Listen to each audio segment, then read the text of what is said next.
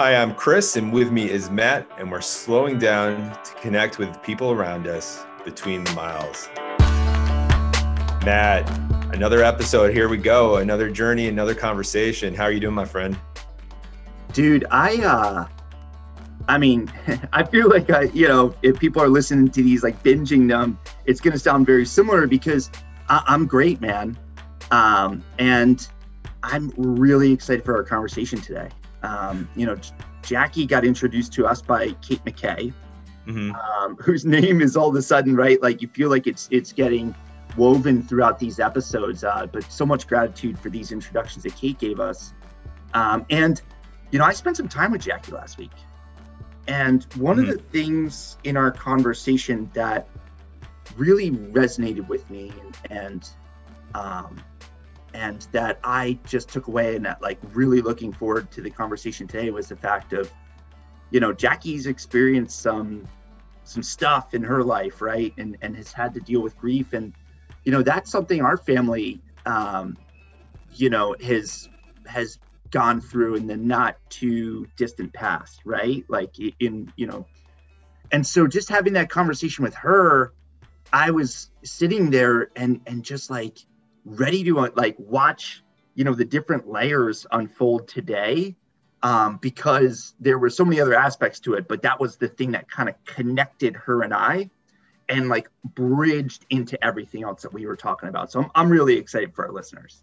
Yeah definitely definitely. And, and for those of you who are not f- familiar with uh, jackie she is the teacher a therapist lecturer and nonstop student um, and uh, she shared with us that she loves learning about others, herself, and the world, and she loves being outside. And and she lives by this adage: there is no bad weather, only bad clothes. And I have to agree with Matt that uh, it was fun, uh, like unwrapping uh, Jackie's story and just getting to know a little bit more about her and how she connects with others. And so, uh, you know, Matt, let's not hold people back any longer. Um, for everyone who's listening, here's Jackie Stilling.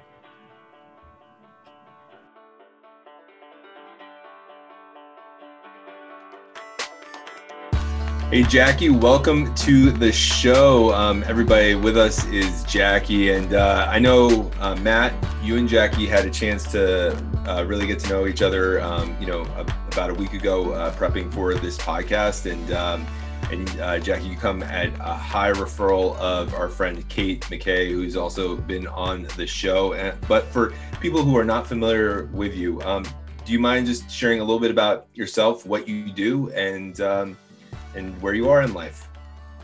Yeah, yeah. Thanks. Thanks for having me on, you guys. It's uh, great to be here. Um, gosh, what I do. I mean, professionally, I'm a mental health therapist, have a private practice, and I also work uh, in inpatient treatment at Ashley up in de Grace, Maryland, uh, where I exclusively work with um, young adults, young adult males in extended care. Um, and yeah, so that's what I do for a living, which is weird because I think there's so much more about people. And why in the heck do we always tell what we do for a living? Uh, so I um I was born and raised in Baltimore in the city. Uh, I'm 57. I think that's uh, important uh, for people to know. I I I like being 57. I think that's important. Um, I uh, was really intrigued about the podcast because I'm all about connections, right? Like, I, and I'm also really open about connections in the sense of, mm, well, let me start with a story. When my mom died, my mom lived with us uh, for many, many years until she died. And uh, when it became time to clean out her stuff, um, I had a friend come over and when we started cleaning out her stuff, I started crying. So my friend said, Oh, just sit down, let's make a cup of tea. And we had a cup of tea. The next day, another friend came over, same thing happened. I started crying. She said, Sit down, I'm going to get this stuff done.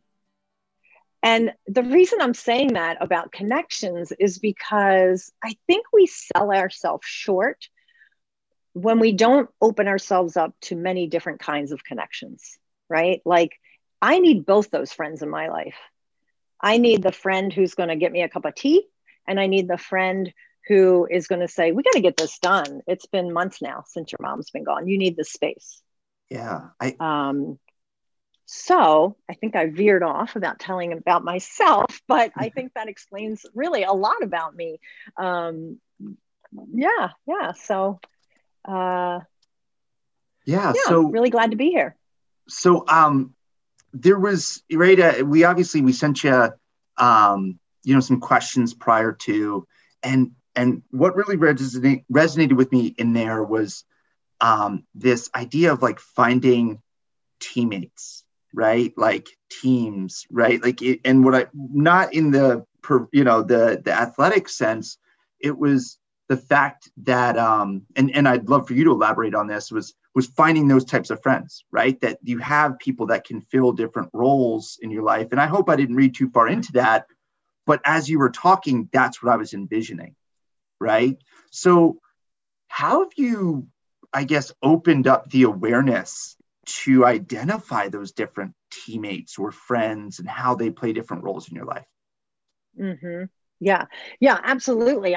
I think that um, we only listen to that one role model, that one example, right? Sometimes it's our father's voice or our mother's voice or our grandfather or or some voice inside of us that we're born with and i think that it almost always steers us down the wrong path right we need like um I don't know what's correct to say anymore. I mean, some kids could say a posse. We need a posse. You know, uh, we need we need a team. We need uh, mentors. Um, and I agree. I don't. And I don't think.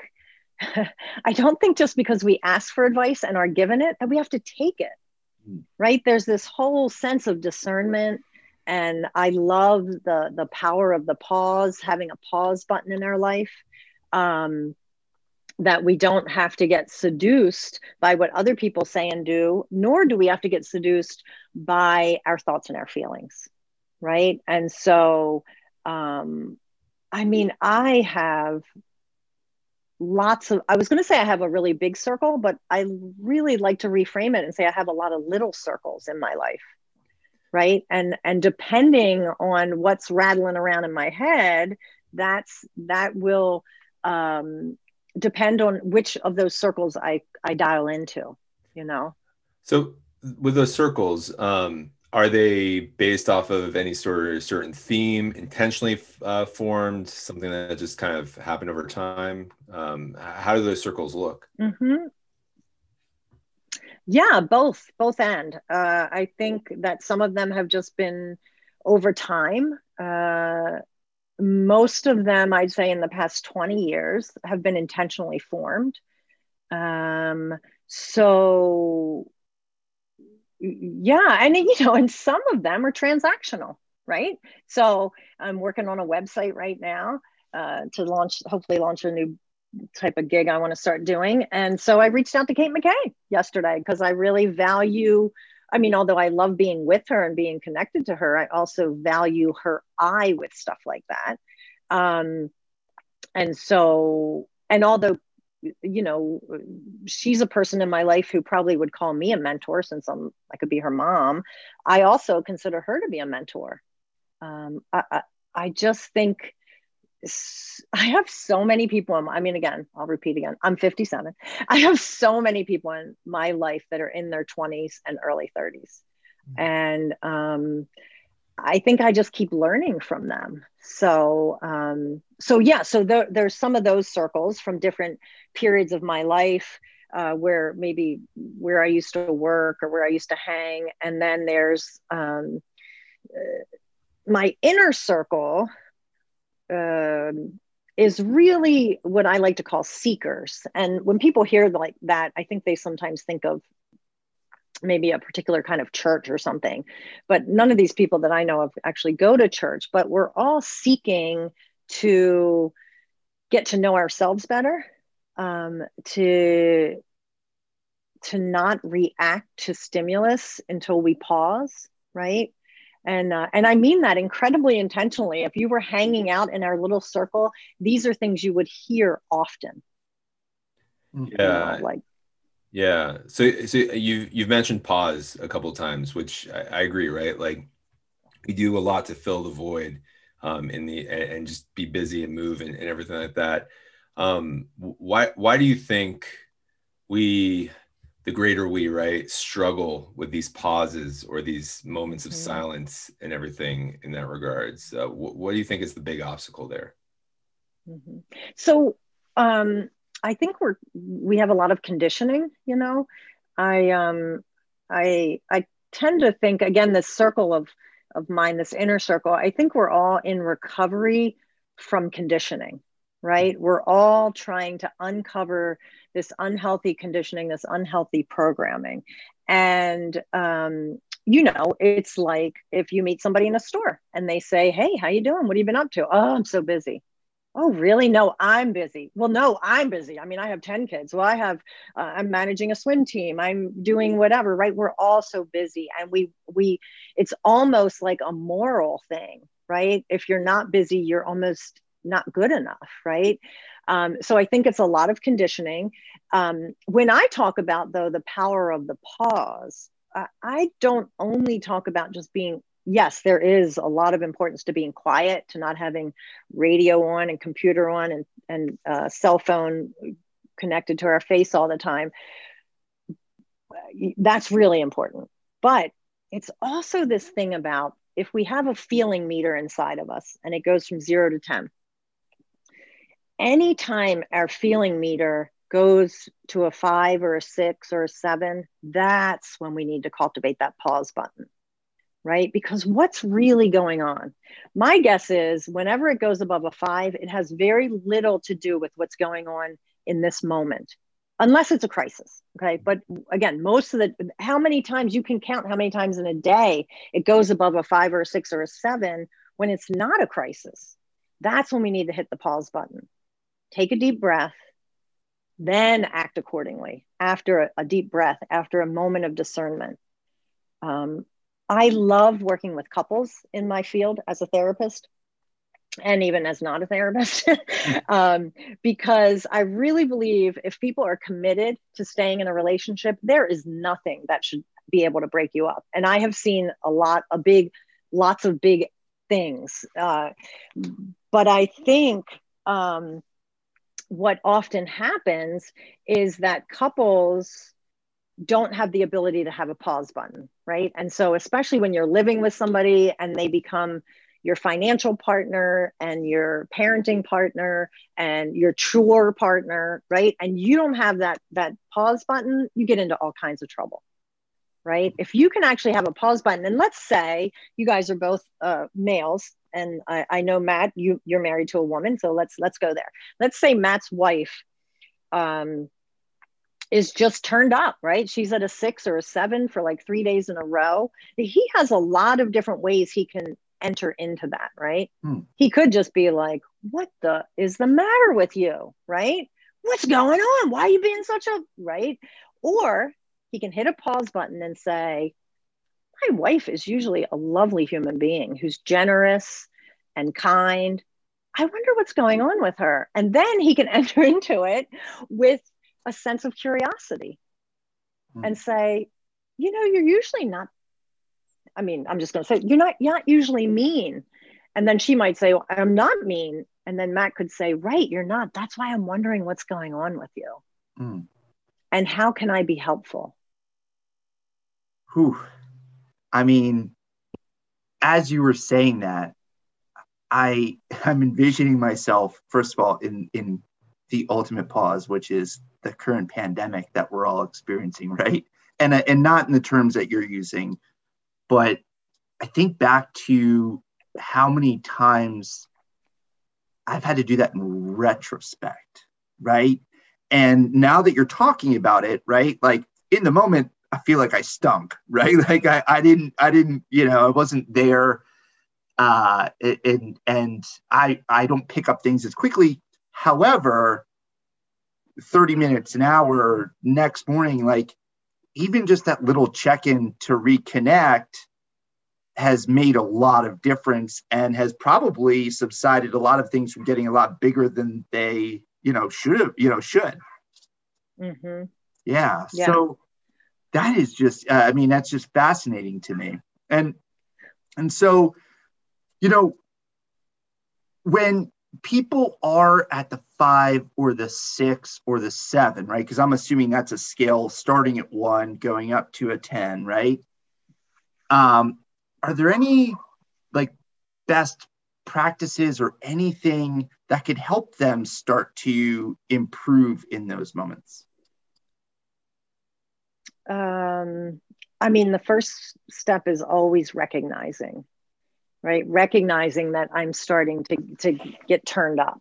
Um, and then I, again i think it, it depends on where you are and who you're with but i think recognizing is the first stage. Uh, when often when i'm working with folks and they're learning this way of being they'll say to me like oh you know, I recognized it and I still did blah, blah, blah, blah, blah. And I'm always like, yay, you recognized it. Three months ago, you couldn't even see it. You were justifying your behavior. You weren't able to create space and look at your part in it, right? So that's the first step when people can start saying, huh, maybe I had a different choice of how to react. Um, and then, uh, so then once you learn that, then I think it's just acknowledging it too like wow. Like right it's never ever ever ever about beating yourself up. It's never about look at what a terrible human being i am. I'm above a six right now. Because all that does is get you more angry and get you more turned up. So it's really about being kind to yourself taking a stance of curiosity um, and really the the sympathetic nervous system is pretty wonderful too right? And the parasympathetic nervous system. If you take a deep breath hold it at the top, have your exhale be a little longer than your inhale, your system will reset a little bit, you know? Um, so that is one thing you can always do. And the other thing is to remember, right? Uh, our amygdala has this the fight or flight response and we are hardly ever in the fight or flight response right we there are no lions chasing us anymore well, we're not living on the plains, right? We're in houses. We have heat and food, most of us, if we're lucky. Um, if if I'm having a heart attack, don't hit the pause button. Do CPR. Call 911. But again, how often is that happening? Almost everything can be paused for 24 hours. But think about it, you guys. Think about relationships you're in kids, spouses, bosses, employees, right? Whatever they are. And think about a time when you do get really turned up. Think about the mechanism in us that sometimes feels like if I don't respond to this right now and I don't get clarity or closure, my head is going to pop off. Okay, maybe you all can't relate to that, but hopefully some of your listeners can, right? We all have those moments and it, we can recondition our minds and and exercise, change our brains to be able to hit a pause button.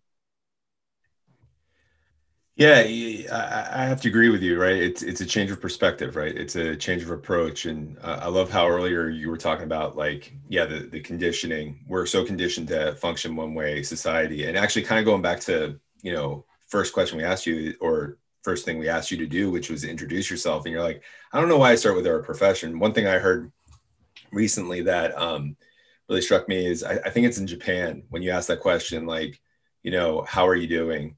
Like it, the the response culturally is a much deeper like mm. response, right? It's not these like um, I'm fine, I'm okay, I'm busy. These like platitudes that we throw out there. Uh, what what do you think are some of the things that we need to do, you know, and going with these deeper connections to not just dismiss conversation potential conversations from happening and saying like you know i'm fine i'm you know busy. And, and, even in moments where we can sort of pause and you know really have these conversations and really kind of step back what are some things that we need to do to become more vulnerable? Um, so that we can be so that we can have these deeper relationships like quicker. I think we have to be more honest right? I think we have to realize that everything is both and, not either or. And so if I run into somebody that an acquaintance or or whatever, uh, my new my new saying since the when people say how are you doing, I say good enough. Hmm. Right? And so even that it just again i mean it's not like the most cleverest thing in the world but even that people will be like huh good enough. Well that's interesting right? And that right away starts the gears turning. I'm not like fine okay shitty right? I'm like i'm good enough. Got up this morning was uh, well enough to put clothes on and and, and do some work right? Um, and so even that right just finding the smallest things. And so again you know we live in this world of not being enough. You know looking at social media where you know i'll look at something on instagram and i'll feel not not enough not good enough right? Oh gosh all these people got together and they're you know going skydiving and darn it they didn't invite me. And then if i can hit the pause button i can realize i hate skydiving. I don't even like these people very much. Why am i doing this to myself? What is this conditioning right? And so when I see people in person, or sometimes I'll do it online, but it's it's kind of like okay, if you're a parent, right? We're supposed, especially a mother. No offense, you guys, but you're supposed to just find joy in your children 24 7 all the time, right? I think it's bullshit, mm-hmm. right? That's ridiculous. Having children is ridiculously hard. So, can't we just admit that we can both really love our children, that we would stand in front of a train for them and they annoy the shit out of us on a daily basis. Right? Why can't we be real like that with each other?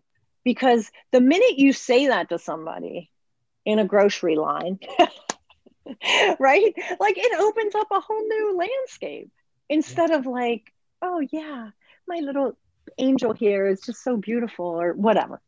Well, Does that make sense? Yeah, I, I, would agree. I mean, it gives people permission to be human right? So it's kind yes. of, you know, I, I like response good enough. But the question that I have following that is then what is good enough in your mind? Like, so mm. if I, I said, Hey, Jackie, how's it going? And your response is good enough. My initial response is like, Oh, I wonder what good enough is then. So how would you respond to that mm-hmm. question? So I think it's part of my like Buddhist training uh, or conditioning, I guess, really, is that um, if I don't try to fight what is, then I'm good enough, right? It's about just being here now and not needing for every moment to be orgasmic, right? And also understanding that when life is really difficult, when I'm grieving, um, understanding that it won't always be this way. So I can be, I can be good enough in grief. I can be good enough on vacation, right? There's a kind of, of course, if you're grieving on vacation, but um, right. Winnicott was a psychologist many, many years ago, and he wrote a book called The Good Enough Mother. And the reason he wrote this book is because he got so well, I'm paraphrasing, but he got so tired of mothers feeling like they had to be perfect. And so he did a ton of research on kids and realized as long as you're a good enough mother, your kids are going to turn out just fine. So hmm. good enough means, you know, I probably haven't committed homicide or suicide today. well, you know, it, it's funny because we live in a world where we strive for perfection, even though we know that it's impossible to achieve, right? And and so we get stuck with whether it's guilt or um, just frustration or overwhelmment just knowing that we can't reach that threshold right because perfect is just we're, we're not going to get there non-existent and, and you're right. It's, it, it doesn't exist uh, for us. And and so um so like giving ourselves permission to be vulnerable and and and honest not only takes the burden off of our shoulders right but it's it's a gift we can give one another in regards to being permission mm-hmm. to be to be raw in that regards. Um like do you think that that's something so i'm not sure like how you help your clients do that or whatnot. I mean it, i'm sure it's part of the the pause thing but do you think that's something that people can come to their own or that they have to have some pivotal moment where they realize that they're just not in control anymore both and so i think uh I, you know, I, I think it depends, right, on what our wiring is, on what our conditioning is.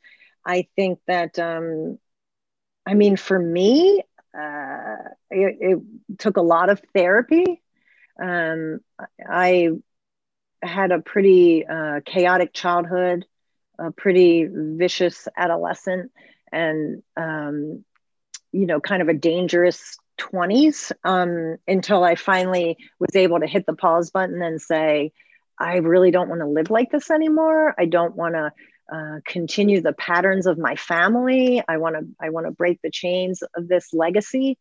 Uh, and then I started on a different path, right?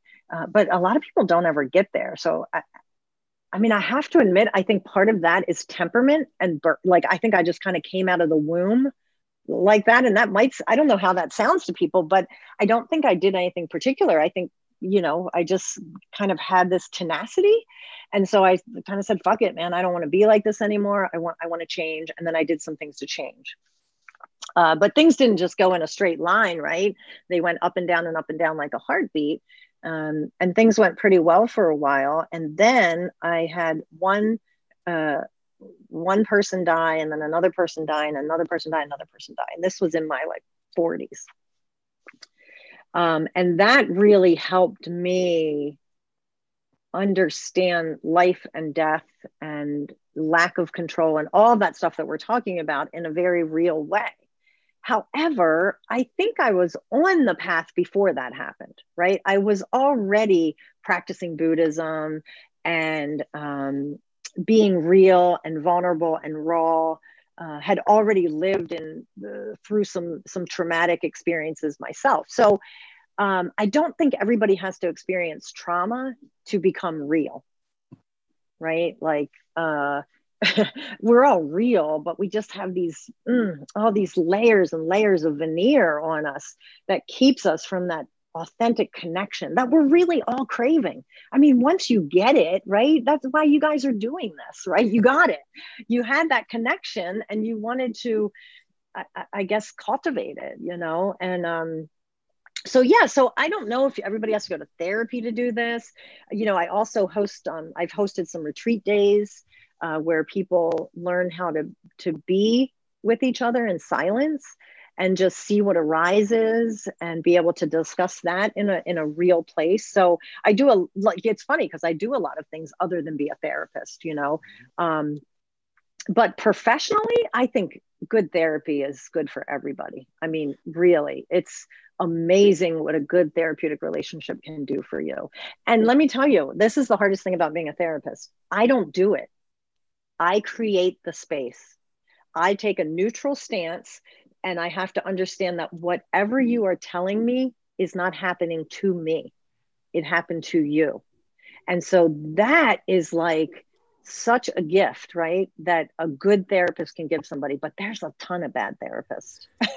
right? I, They're just I appreciate you saying that because uh, um, I, I go to a therapist and and she's fantastic. And one of the things that I love that she allows me to do, and this, and this goes back to kind of what you're saying with being real, is um, uh, the questions she asks or the prompts that she gives, uh, at least the way that I perceive it, is intended to help me process the whole situation and from every angle. And I've never felt that she was guiding me or leading me down a direction that wasn't something that was coming from within myself right it's not like you know where a doctor will say here are my recommendations you know like lose weight go for a run you know things like that i mean she'll prescribe me exercises but it's it's more of helping me sort of process that. And i think like you know and that's something that you know as a as a as a coach and and as a youth minister you know like for me like when you when you try to force things down people's throats there you're going to meet some resistance right? Because if they haven't acknowledged it or accepted it themselves then it's really hard. So really it, it's more of helping them um, uh, draw from within what, what's going on inside their head and their heart and really helping them to process it aloud or maybe on paper or things like that so that they can see it from a different angle. So i i pre no I, and yeah there are some great therapists out there. I, have got one um, and some really crappy ones as well but uh, you know it, it's it, i think therapy is just so helpful especially for people who are really stuck right? I mean it, right. That, it, is is that where most people come to you is that they're just stuck in a situation or a problem that they haven't been able to crack? Yeah i mean most people it's hard. I think it's um i think it's just many and varied. I think some people come because uh they want to have a you know I, I think of people who come oh they just moved to the baltimore area and they haven't connected with a therapist here and they're re- they want to do that. They're used to having a therapist in their life which is pretty cool. Um, but yeah some people are just stuck um, you know they they label themselves as depressed or anxious and they're just tired of feeling that way. I don't particularly like labels because i think you know i've had people come down and you know come in and sit on my couch and say i'm bipolar and i'm like really? You're you're no you're way more than bipolar right? You're a human being and someone has thrown a diagnosis of bipolar on you right? But you're not bipolar. Um, and so yeah i mean people come for all different reasons. Usually the reason they come is not the reason they're there. Mm-hmm. we usually uncover lots of other reasons they're there if there's we're like, lucky like a surface reason they come and then you unwrap it and and there's something deeper there. Um right. uh, can, can we just go back to the labels thing? Because i know you, you kind of shared that a little bit before. Um like i love what you said that yeah someone's prescribed them or given them a label but there's something more than that. Can you elaborate a little bit more on like mm-hmm. what what that more is? Yeah. Yeah, well, I don't think it's helpful, right? So like if I'm with a bunch of therapists and they'll say, "Oh, this person's uh, really bipolar," or not bipolar, uh, borderline, right? That's like the cardinal. Mm, I mean, I don't know. Depend. Yeah, I, I sorry. Uh, it's it's it can be a really devastating thing to have or be diagnosed with, right? People say it's pervasive, unchanging, which is, again, I call bullshit. Uh, I don't think it is. I think, um, I, I don't think it's helpful to label people because what that does, if you say something's red and you and I are looking at something and I see it as blue and you see it as red, well, then it's probably not red, right? But if it's red, we kind of know shades of what red looks like. But I think with these, when you're talking about people and not colors, somebody with a personality disorder or like I like like personality vulnerabilities or with a mood disorder, right? Like depression or anxiety, um, they often don't look the same. And so if I'm not taking a stance of I'm not sure or I don't know, as a clinician if i'm rushing in because oh i know i know what that is that's you have anxiety or you have depression or i think you might be borderline it's just not helpful hmm. right because then that person takes that that clothing or that covering and goes with it too. And then we then we have more work to do because what i want to do is get people to understand the layers and layers that they are not to just put one cloak on right? Um and I know a lot of professionals that would disagree with me, but I also know a lot in my circle that completely agree. And I have some friends that if I get, because I get caught up in it too, if I say, well, I, just, I think they might be whatever, right? They'll be like, so how's that helpful? you know, and I'll be like, oh, you're right. It's not. Let's talk about the constellation of symptoms, right? Let's talk about what has them stuck instead of just putting a label on it because it's too confining. And I, what I'm trying to do is create space to get people out of confinement.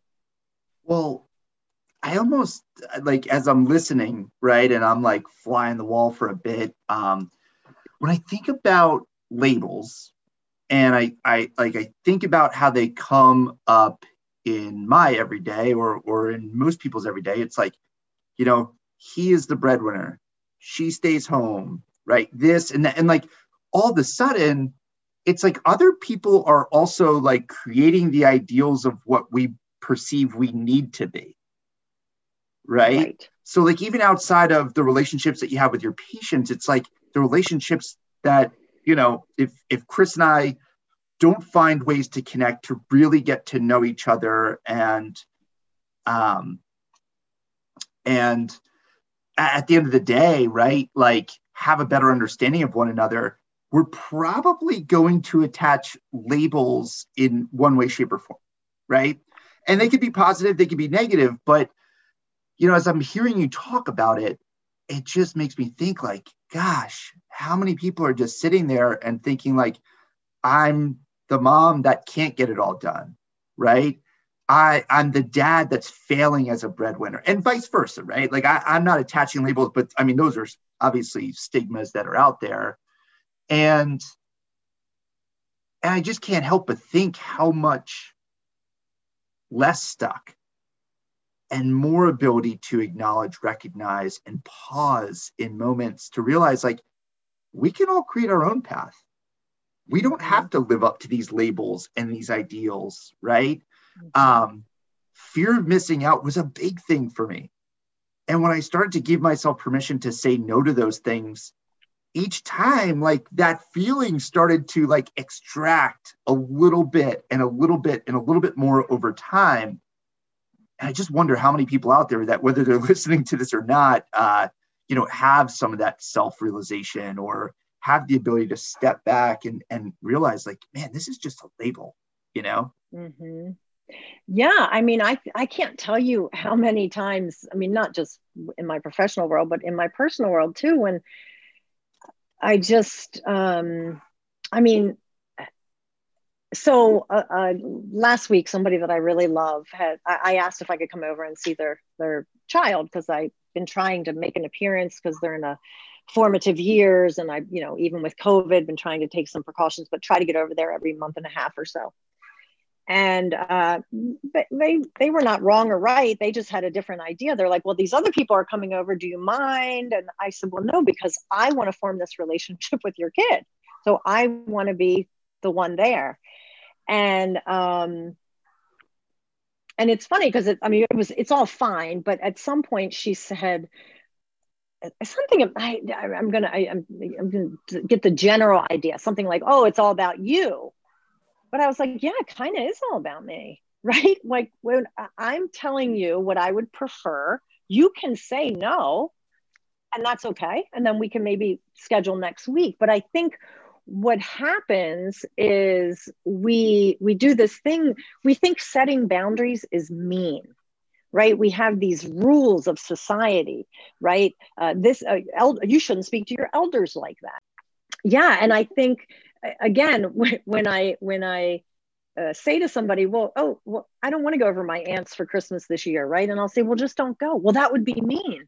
Why would it be mean why is self-care looked about, like so mean like self-care is not selfish and and here's the thing if our relationships are so small that we are defined by one not showing up or one wanting to stay in bed or one argument or one cuss word, right? Then the relationship isn't good anyway, right? I mean, for me, it's like I can both love somebody deeply and disagree vehemently, right? I mean, and disappoint, right? Everyone I love has, has disappointed me. I have disappointed everyone who loves me. There's no doubt. That is, I, I just, unless they're so mm, defended that they can't admit that, which I think is what causes people suffering, right? When we have to pretend that our lover, that our child, that our parent is perfect, right? We can, oh no, no, they're not, they're not disappointed. They've never disappointed me, right? That's, it's just something we're having to wear to protect ourselves. So I, and, earlier on, you mentioned like how you, you love working with couples, right? And, and you made a, a, statement which I love that like if they really work at it, they can stay together, right? They can work through that. And and you talked about resolution and, and everything. What are the keys to finding, in addition to vulnerability and honesty, right? What are some of the other keys or factors that go into finding that resolution so that there can be healing between the relationship or at least resolution between the relationship? Yeah, yeah. Thanks, because most couples get in the same fight and they never re- get to a resolution. So, what happens, I think there's a cycle in all relationships it's the romance period, then disillusionment, then joy, right? And I don't think it just happens once, I think it keeps happening, right? And so, what I what I think happens with most couples is they get in a fight about, I don't know, the dishes, right? It's never about the dishes. You get in a fight. I can't believe you didn't empty the dishwasher. You said you were going to empty the dishwasher. Now I'm trying to cook and blah, blah, blah. and you get angry and and like all feelings they arise they plateau but we can't hold them for very long so they go away so the feeling goes away but you never resolve the problem right? And so i think one of the best ways to resolve any problem in any relationship but we're talking about couples is to turn towards each other instead of turning away right? And um you know there's a there's a thing called intentional dialogue which is really good. I don't think everybody has to use it but i do think for some couples who are so conditioned you know by old ways or or maybe do have some uh, trauma in their in their life it can help to slow things down right? It helps to remind us that between the stimulus and our response to it is always that space right? And so an intentional dialogue goes something like this. Um, Chris, when you didn't empty the dishwasher the other day, it made me feel like you just don't hear me. You don't see me. I feel invisible in our marriage. Then you would say, okay, Jackie, what I hear you saying is, and you would repeat back exactly what I'm saying. I have done this with two people many times where the other person repeats back something completely different. They don't even hear each other. Right. So, again, this isn't something that everyone needs. Some people can just set an intention and say hey let's let's listen to each other intentionally. Uh, we were both angry last night but i don't think we ever resolved what we were angry about right? So it's it's coming back around.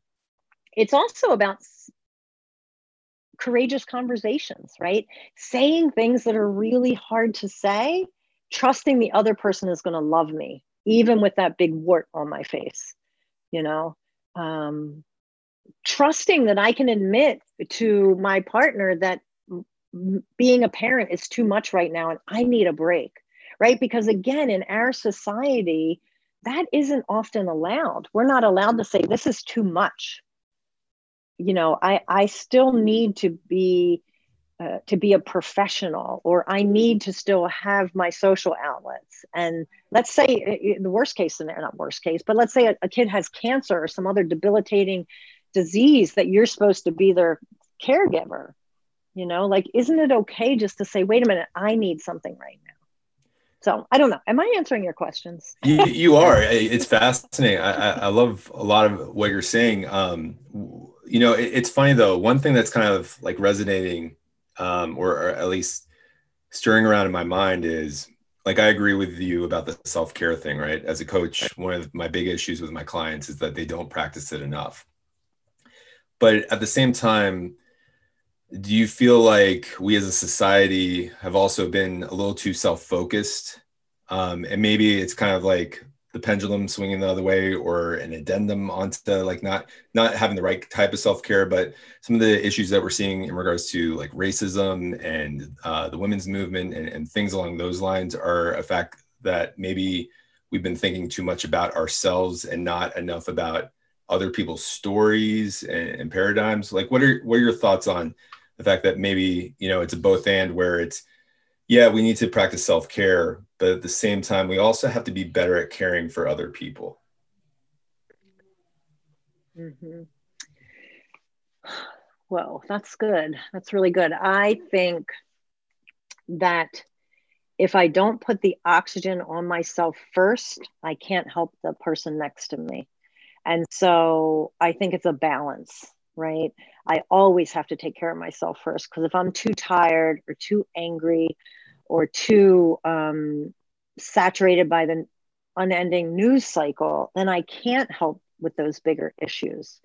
Um, so I, I, think it's different you know i really i love that you're bringing up the nuances here but i think it is nuanced and i think that what we see um, like i don't think self-care is the stuff that's helping us not attend to racism and sexism in our world right? Or poverty. Uh, i think it's um, this sense of self-grandeur right? Like i need mine. I got to get mine. Um, you know one of the one of the most awesome things i heard I, when i was a teacher in my other life there was a, a social studies teacher. She's a female and she was saying that when she applied she was working in a private school so she wasn't making as much money and she said when i applied in a public school i didn't get the job because they hired a man And the reason they hired a man is because they're in teaching, males are a minority. And she said, and I think that was the right thing to do, right? So here's somebody who's a, I'm using this word very sarcastically, a victim of, um, oh, what is that called when we hire somebody because they're affirmative female action or a person of color or. Uh, is it affirmative action? Anyway, uh, what is it? Uh, is it affirmative action? affirmative action thank you yes so here's somebody who's a victim of affirmative action and she's saying they did the right thing they need more men in teaching right but i think what happens when we turn the self-care into like mm, self puffed upness um, is that we think somebody's taking our job right? We think somebody's taking our money. We think you know that welfare person you know why can't they just pull themselves up by their bootstraps? We don't see the nuances right? We oh my gosh i just had somebody say to me the other day we're uh, in this place i work they're doing a lot of really good work with um, on racism and um, diversity. And he said a white guy he said well you know when my grandfather came over here and he was irish there was literally a sign that said no irish need not apply and blah blah blah blah blah. And I, I listened because i've learned that if i listen and allow people to create that space for people to talk you know and take a deep breath. And then i was able to say okay but how did your grandfather get to america? Oh well you know he he came. He wanted a better life. I'm okay well black people came on slave ships.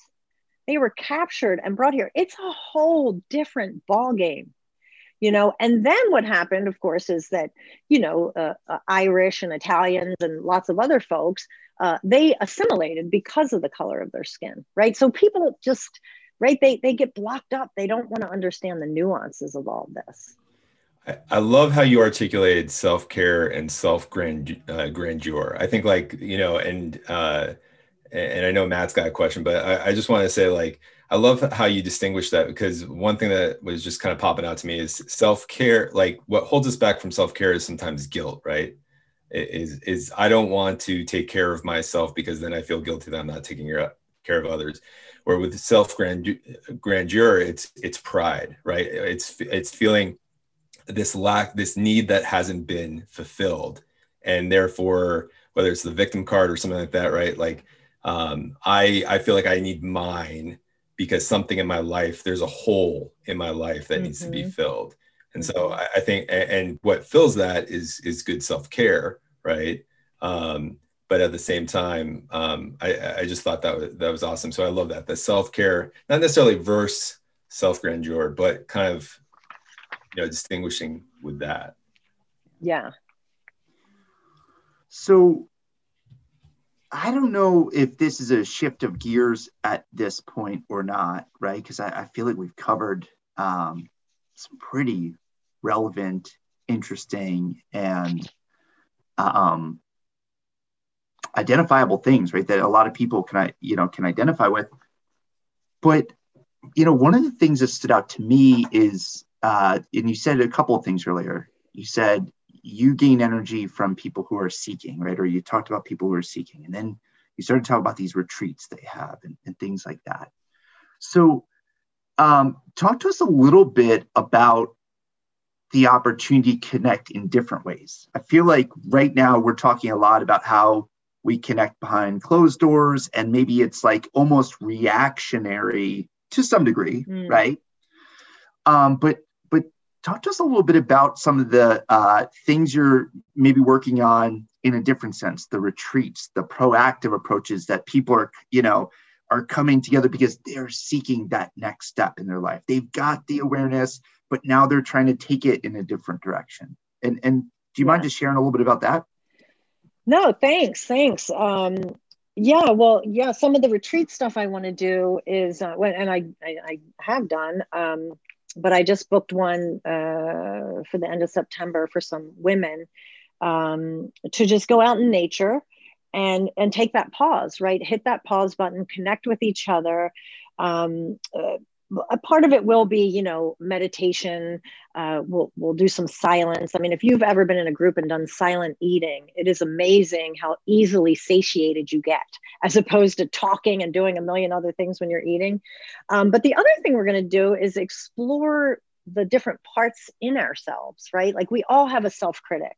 And so we're it, it, to cultivate this intentional community for this weekend to to be open about our self-critic so that when when i share about my self-critic another woman says oh me too me too right? And then once we get that out of the way then we do some meditative exercise where we go in and we befriend our self-critic.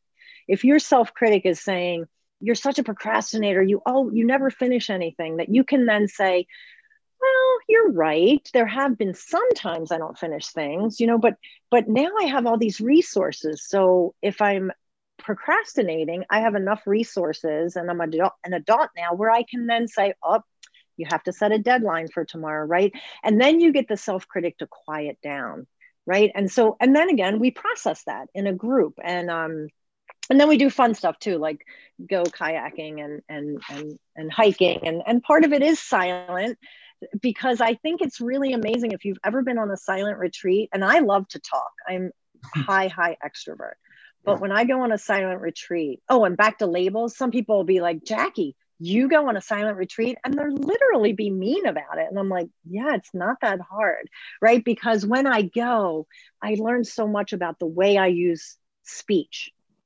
and how I use it skillfully and unskillfully, and also how I use it to disarm people, right? If I say, "Oh, uh, Chris, I love that shirt you have on," you know, um, it kind of disarms you, but it's not necessary a lot of times, mm. right? It's just filling the space. Skillful speech is, "You look worried." Are you okay? Or you seem really happy as, as something shifted, right? It's about getting beyond the clothes or the hair or the makeup right? Um, so anyway uh, so those are the kinds of things i want to do. I want to bring people together. I also am going to start some online where like um, uh, there's certain uh, certain types of groups i want to start. One is parenting. I think parenting is really hard. I think we do it alone. I think we do a lot of comparing and especially parenting of of kids we're getting ready to launch right? And now of course with the pandemic it, it, it adds a whole new layer. Um, the other thing is couples, you know, especially couples getting ready to get married. I think that it's so important. I would love to have a retreat, which I might one day, of couples who are getting ready to get married to really talk about some of these things. Uh, I love going to weddings because it is, I actually do weddings, I perform weddings. And it, and when I do, I always meet with a couple and have them fill out some things and we really talk about it. I'm not just going to show up and, and just marry you. I, I think it's way more important. Um, but I always have this both and feeling at weddings, right? Like it is so promising and hopeful and beautiful. And I know what's about to come, right? Because I've been married a really long time. And it isn't that romance phase doesn't stay there. Um, so, yeah, so I really want to form more intentional communities, more classes, um, retreat settings. Uh, uh, yeah, and I'm I I I love the work you know i love the i love the work so much that i sometimes that there's a part of me i have to work on that doesn't think i should get paid for it mm. you know and so that's my part that needs some emotional muscle strengthening it's okay to to get paid for for our work you know I did want to go back to what we were talking about though about the, the racism stuff. If that's if that's okay, because yeah, I, yeah. I really think this is important when you know, again, we live in such a culture where we do label people, you know, you're a white male, you're racist, you're this. But again, I think if we let people talk, right? Like, I get why some white males are nervous right now, right? Everything they say is wrong. It's not politically correct. They're being shamed. What if we just have a conversation with them? What if we have them understand the nuances of race in America, the history? We ask them to watch the movie 13th with us. We we actually say, I get it. It's scary. You feel like you can't do anything right. Things are changing so quickly in your lifetime. But instead, we don't. We, uh, it's the same thing with um, some of the language around gender now right and everybody's so afraid if we get it right oh are you he she they i'm not saying that's not important. Please hear me right. I'm saying that is important but if i'm trying my best to get it right and i get it wrong and you shame me that's not helpful right? Can we just have dialogues about this stuff? Um, and lastly uh, about this i'll say when i did work in a high school and i was working with a, um, a black female colleague doing some of this work with her i had this incredibly big moment i was in the faculty lunchroom and i heard some ruckus what i called ruckus in the cafeteria and so i walked out and on one side of the cafeteria were a bunch of white girls yucking it up, having fun, laughing. And on the other side were a bunch of black girls yucking it up and laughing. But because I am white and this is my culture and that's what's familiar to me, the white girls sounded completely normal. The black girl sounded loud. I was able to hit the pause button, realize what was happening, right? That both girls were actually being incredibly appropriate, but one was more familiar to me than the other and I just kept walking. I didn't have to ask either group to calm down or be quiet. And that was such an important moment for me in doing this work, right? Like that's where our unconscious bias can be beaten, right? It's with the pause button. Yeah. I so a couple of things are are running through my head, right? So I work for a larger company and, and they have um, invested is not the right word, but I'll just use it for lack of a better term. They've invested the time and the energy and the resources to really start to lean into these spaces. And I've seen like the great things that come from that. Um, I've seen the people that have stepped up and had courage to speak in those spaces, both right? On uh, whether it's gender sides, whether it's race sides. And, you know, there's always those trailblazers that make it a little bit simpler for everybody else. But then I also see, right, like, then you try to extract that from this like larger scale, like almost like this production it, to a degree, right, of these courageous people who have put a lot of thought and energy into it and I see it on a much smaller level where then we take it back to our offices and you're like, where do we even start? right? Like, like in how we, we're not equipped to um, facilitate these conversations. We're not equipped for this or that or whatever it might be. And, and so awareness is key. Recognition is key. But are you are you seeing or are you feeling right a great place for people to start right that maybe aren't trying to be curious but are trying to create that space for the other side and the other party like you, you kind of started down that path mm-hmm. um yeah i mean uh well I think you're alluding to when I was saying where I work that they're trying to do some some things there. Is, is that right? Or no? When you started okay. the conversation, you had talked about like, hey, you know, white males feel like they can't talk about these things that they're being canceled, right? And so you have these you know our organization is very much white males right and who are trying to lean into the space and say like hey like we get it. Like we'd love to be an advocate, we'd love to be a change agent, right? But then, you know, in in our example, it can be difficult when you are the majority who's also trying to seek, right? And okay, gotcha. Right. And and so yeah.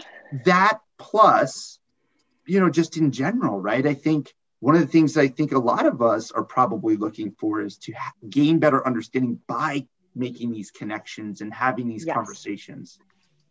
Yes.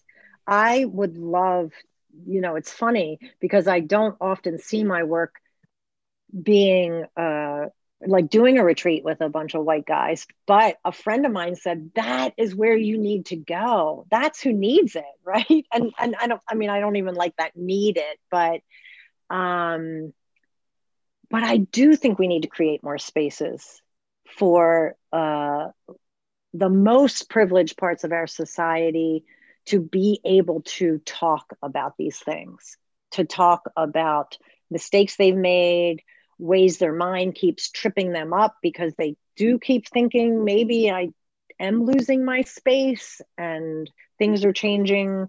Um, I think we have to create the room for that instead of all the shame. I mean, don't get me wrong. There, there, there are unfortunately there's a lot of people who don't want to seek, who just want to, again, uh, keep getting more and more and more, and feel like they have a right. I mean, here's the thing.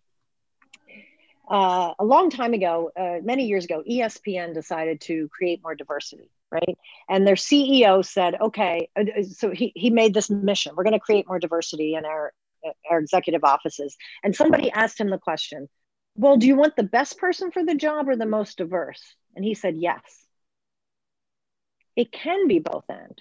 But what I found in institutions that I work in, I know I'm getting off a little bit from what you talked about, but in institutions I worked in, what happens is if there's a, a space open, then I say, oh, yes, I know a friend. And unfortunately, for most of us, our friends all look like us.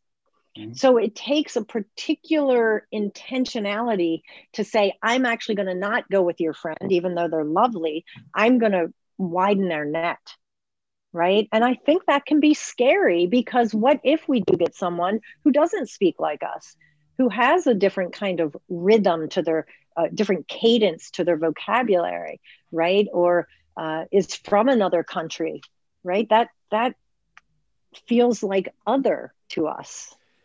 How, and how, how, do we invite them in? How do we not be afraid to say, "I'm sorry, I didn't, I didn't catch that." Go ahead. Hmm.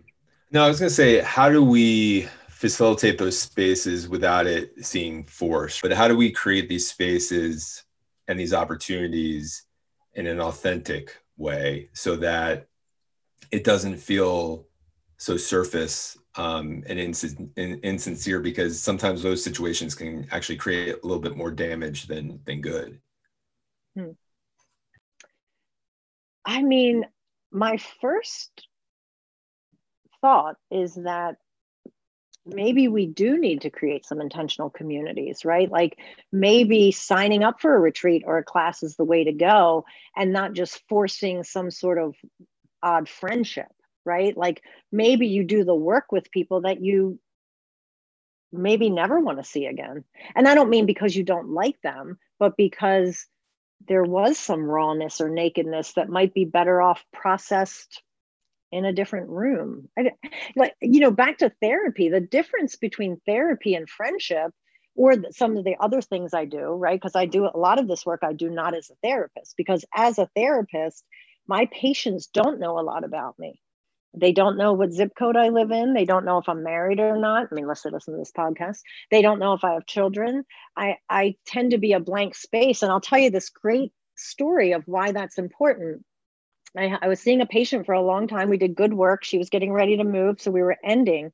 And she said, as I'm I was getting ready to come here today, I was thinking of all the questions I wanted to ask you that I haven't been able to ask you. And and uh, and she said, but the one I was really couldn't couldn't stop thinking about was, do you have children? And I went to respond, and she said, No, don't tell me. And I said, I wasn't going to tell you. I was going to ask, why do you think that's the one question? And then I said, but why did you say don't respond? And she um, she said, well, I've said a lot about what I feel about mothers and child rearing, and I don't. I, it's safer for me to know not know if you have kids or not, right? So sometimes we do the work with people, and we don't need to be friends with them. Does that does that make sense? So I, I don't know that we can just I, think it's both and. I think there are ways to do the work more organically, right? That our wife says, hey, let's go here. But I also think that some of these communities or some of this work needs to be done more intentionally. Yeah, I mean, and the reason I asked that question is because I've heard a lot um, in in some of these other conversations about race and everything, where the solution is not then to go find a black person to be my friend, right? Or to all of a sudden start attending a black church or gym or whatever like that community might be. And that it really goes back to, um, you know, uh, again, trying to expand ourselves to naturally and organically um, insert ourselves in, in, in communities um, in, in situations where where that stuff's going to happen more naturally, right? So um, uh, while intentionality, I, I, would agree, is necessary at times, and I, and, and I, like I think like creating retreats and and forums and things like that, that's necessary, especially for leaders or community advocates or things like that. But like going back to what Matt was sort of sharing, like the individual, right? Is how to not make it so forced where um, you know it then comes off ingenuine and and then we start playing with things like tokenism you know in in that regard right. so right. So yeah, yeah yeah yeah i hear that but i i think you're right. Your one point i think that as far as the work not the connections but the work does need to be done among white people right? Yeah absolutely. We and so that's where those communities might be formed. And then yeah and then we do start reaching out. And you know again i think if we uh, in a perfect world in a jackie world right we give each other a lot of grace right like we mess up this is if we go places we've never been before we're going to take a wrong turn here or there but if we can create and continue a stance of curiosity instead of i know or you should know and stop shooting on ourselves and shooting on everybody else I just think I can I think we can get there. Awesome. Awesome.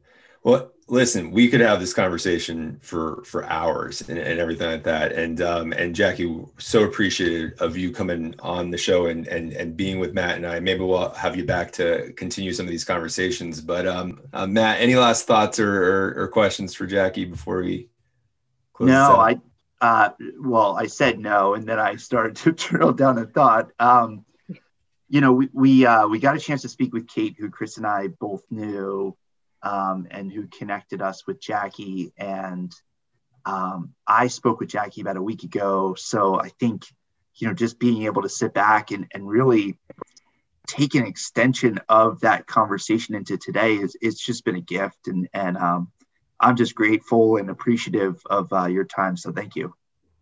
Thanks. I yeah i feel like i i mean i don't know i hope it was i hope it was okay I hope it was adequate I hope it was good enough i feel like we i can i can take something you know give me an inch and i take a mile and so uh yeah i hope it was um hope it was okay and meaningful and fruitful so thank you so much not a problem thank you all right matt uh, pretty um, intense, but in a good way. Intense conversation with Jackie. Uh, lots to offer. Um, I know that for me, um, you know, her. I, I, love some of the things she said, and they, um, in the fact that uh, uh, one, she was unapologetic about her age and about where she is in life, and her perspective. Um, but the thing that really resonated with me was her her constant use of the phrase "both and," right? Mm-hmm. And I thought um, you know it, it's so important to have like a both and sort of mentality uh, because uh, there's just a lot more to the world when we're looking at things from different perspectives. And so for me that was the huge takeaway was the both and phrase uh, that she kept on using. How about how about for you? What, what stuck out to you?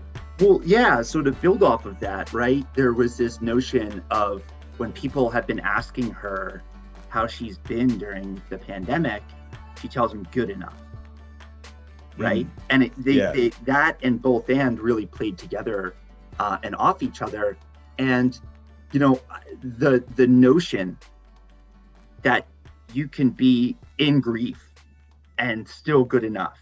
You can be um, going through something amazing and still just be, you know, be good enough. And um, and I thought that that like that really struck a chord with me in a positive way. And it, it made me realize that there's like this self awareness that we need to have, right? It doesn't have to be either or. We don't mm-hmm. have to only be in grief. We don't right. only have to be on cloud nine, right? right? You know, it's both and. Mm-hmm. Yeah. yeah. and, and it's this uh, experience of like you know you know you, you can have joy in life but deal with these trials you know it's it you, you can still be good in life yet even sad. And, and so there's just a, a lot of affirmation there and permission right? Permission to to allow our emotions to be complex and not necessarily um, put them in a in a box. And um, and uh, you know um, uh, so we want to encourage uh, people out there who listen to the show just to again remember that like um, you know having a both and mentality can can really give you that permission to be to be human yeah and and she said something else that i think that piggybacks off to, uh, off of your comment perfectly self-care is not selfish mm, mm, right mm-hmm. we're all whether we go and talk to someone or not we're all in rehab for our conditioning right right? right? And the reason that people show up in her world, right? The reason they show up isn't the reason that they came. Right. Right. And so, man, I, I'm sure that we could talk and talk and talk at this point about just all the nuggets that we took away from Jackie. And and I got to tell you, I thought one of the biggest takeaways is after our conversation, you and I went for a run and we spent probably 15, 20 plus minutes just kind of like unwrapping the conversation. Like there were things that just challenged us um, that we just absolutely loved. And uh, I don't know how you felt about it, but um, I, I, felt like a voice like Jackie's needed to be heard, and, and I'm glad we were able to provide that platform. Yeah, you know, in all honesty, like I'm still unwrapping some of the things she said, and and and I think one of the things we talked about on that uh, run was the fact that um, what we love about our guests is they're going to say things that inspire us, things that challenge us, and uh, things that really um, help us to look at things a little bit differently. And and that's that purpose. That's the purpose of this show, and and that's uh, what we want to do. So you know. Um, definitely uh, more to unpack there and uh, and we would love for those of you who uh, are listening to this to go to our website betweenthemiles.com and, and if you have a comment you can leave a comment about jackie's interview or jess's or kate's or anyone else that we have on the show here because you know a part of this is uh, we, we would love to invite people to be a part of those conversations so you can do that at betweenthemiles.com you can do that on instagram or facebook with us um, and uh, and of course um, another thing that's important to mention is uh, J- Jack, after that interview, Jackie did interview, uh, did email us about a new website she created, um, yeah. which is called the both and um, sorry, the both and way.com, the both and way.com. And we'll have that in the show notes for you to reach out to her as, as well as uh, some other uh, services and events she has coming up. But definitely check that out. Um, we would love for you guys to learn more um, about our guests because there is so much about them that I don't think we got a chance to unpack on the show. And so, you know, if you're listening on iTunes or Spotify, just go to the betweenthemiles.com um, and you can click on Jackie's show um, and uh, and there's some show notes and more information there. Um, and of course, we are grateful for everybody who's listening to us, everyone who has been jumping on this uh, journey with Matt and I. And uh, if uh, you love this show, we definitely encourage you to leave a, a review, especially a five star review, and share this with your friends, your family, your neighbors, anyone you feel might uh, benefit uh, from these conversations. So, Matt, without further ado, talk to you later. This has been a Between the Miles production. Your hosts, Chris Wesley and Matt Wells. Music provided by Jam Studio, Wide Open Road. For more information, visit our website at betweenthemiles.com.